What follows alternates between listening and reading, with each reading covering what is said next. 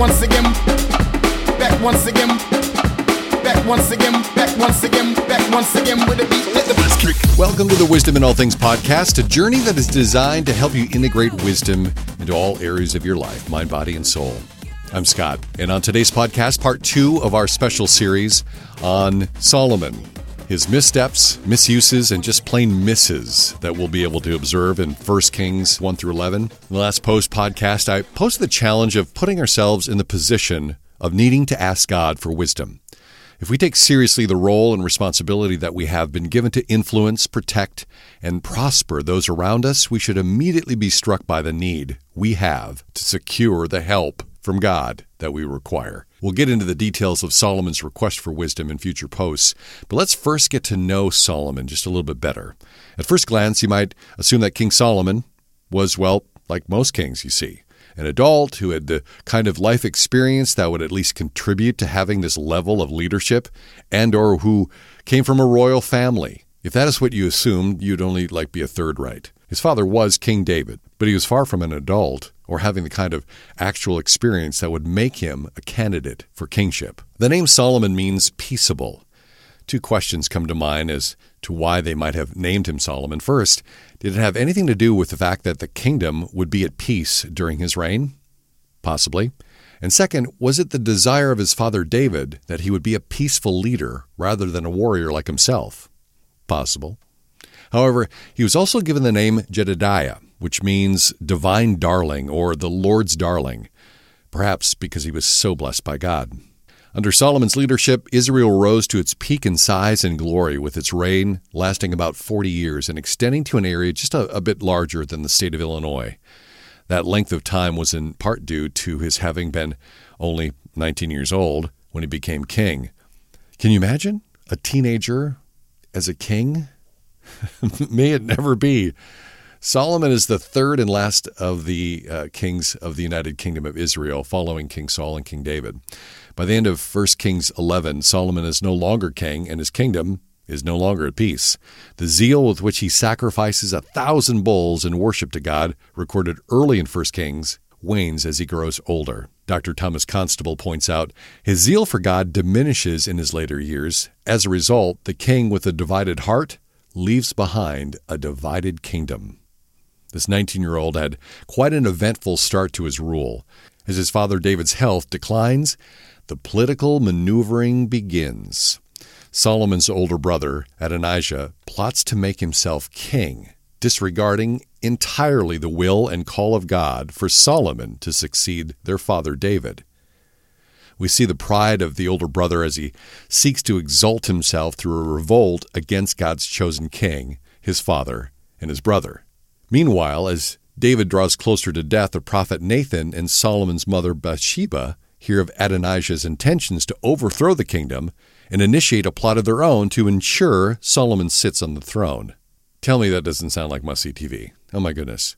But let's look at the rise and fall of Solomon. There are two key verses that bookend the rise and fall of King Solomon.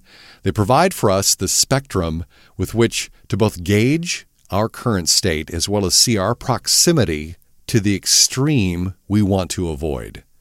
On the left side of the spectrum, you have the way in which we should walk.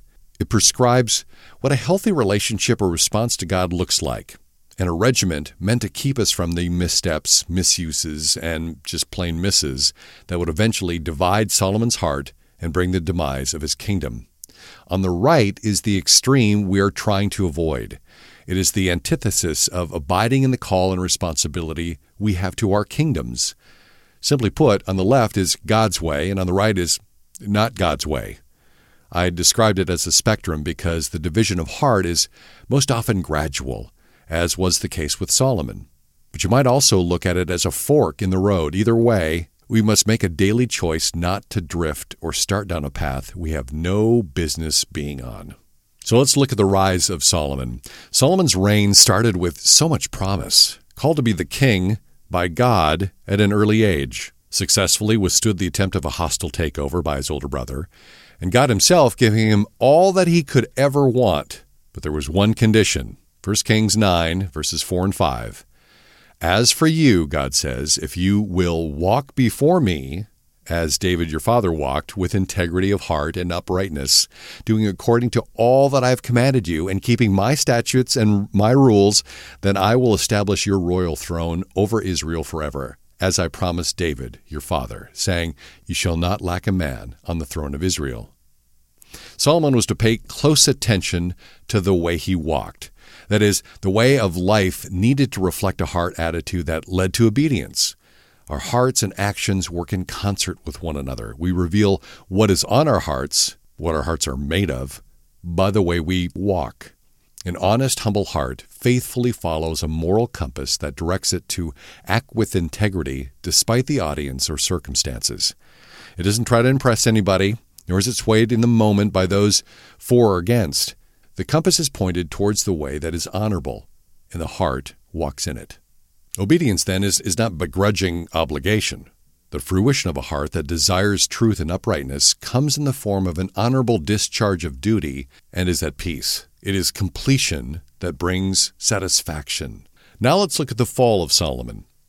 We actually see signs of Solomon's heart splintering early on. His marriage to Pharaoh's daughter may have made good political sense, but could very well have been the moral influence that set him on the course of compromise. 1 Kings 11:11 it says, "Therefore the Lord said to Solomon, since this has been your practice, and you have not kept my covenant and my statutes that I have commanded you, I will surely tear the kingdom from you and will give it to your servant." So that marriage to Pharaoh's daughter seems to, to, to be implied in that verse in 1 Kings 11. And we find out that God keeps his promises. Solomon should have not only been aware of, of, this based on what God has said to him directly, but because he was also intimately aware of Israel's history. It may seem harsh that he would tear the kingdom from Solomon, but only if we ignore the devastation of disobedience. God's response isn't at all overstated. We severely understate the implications of our insubordination. And this is not only on an individual level. When an individual, and especially a country, abandons the way in which they should walk, choosing self rule over God's rule, the extent of the damage is exponential. Again, Thomas Constable says every form of human government results in a disastrous failure if people do not acknowledge God's sovereignty. People cannot govern themselves effectively. The result is always decline, disruption, and disintegration. This is one of the great revelations of 1 Kings. By using the word disintegrate in describing our failure to recognize the sovereignty of God, Dr. Constable reveals the idea of the spectrum I mentioned earlier a slow, subtle erosion that causes the ultimate demise of our kingdom. Our integrity and uprightness becomes diluted and subsequently indistinguishable, and thus meaningless and ineffective. As we respond to the earlier challenge to put ourselves in the position of needing to ask God for wisdom, consider these brief observations and recommendations. If you were to read more about Adonijah's betrayal, you would conclude that it is best not to try and lay claim to a role, authority, or responsibility that is not yours, especially when God has given it to someone else. Next, as we see Nathan and Bathsheba come to Solomon's aid, remember that God will provide us the necessary support of his calling on our lives. Third, the ending of Adonijah's life demonstrates how God is serious about doing what is necessary to establish and fulfill his will. Killing off those opposed to God's desire of who should be king is an example. Next, don't expect your kingdom or kingship to go unopposed. Learn to respond to manipulative, treacherous people with truth and humility. Solomon is king at age 19. Age is irrelevant. God can use whomever, whenever, wherever. Sixth, God may not use a traditional, obvious route to put you in the position He wants you to be in. That path may not be straight and may need defending.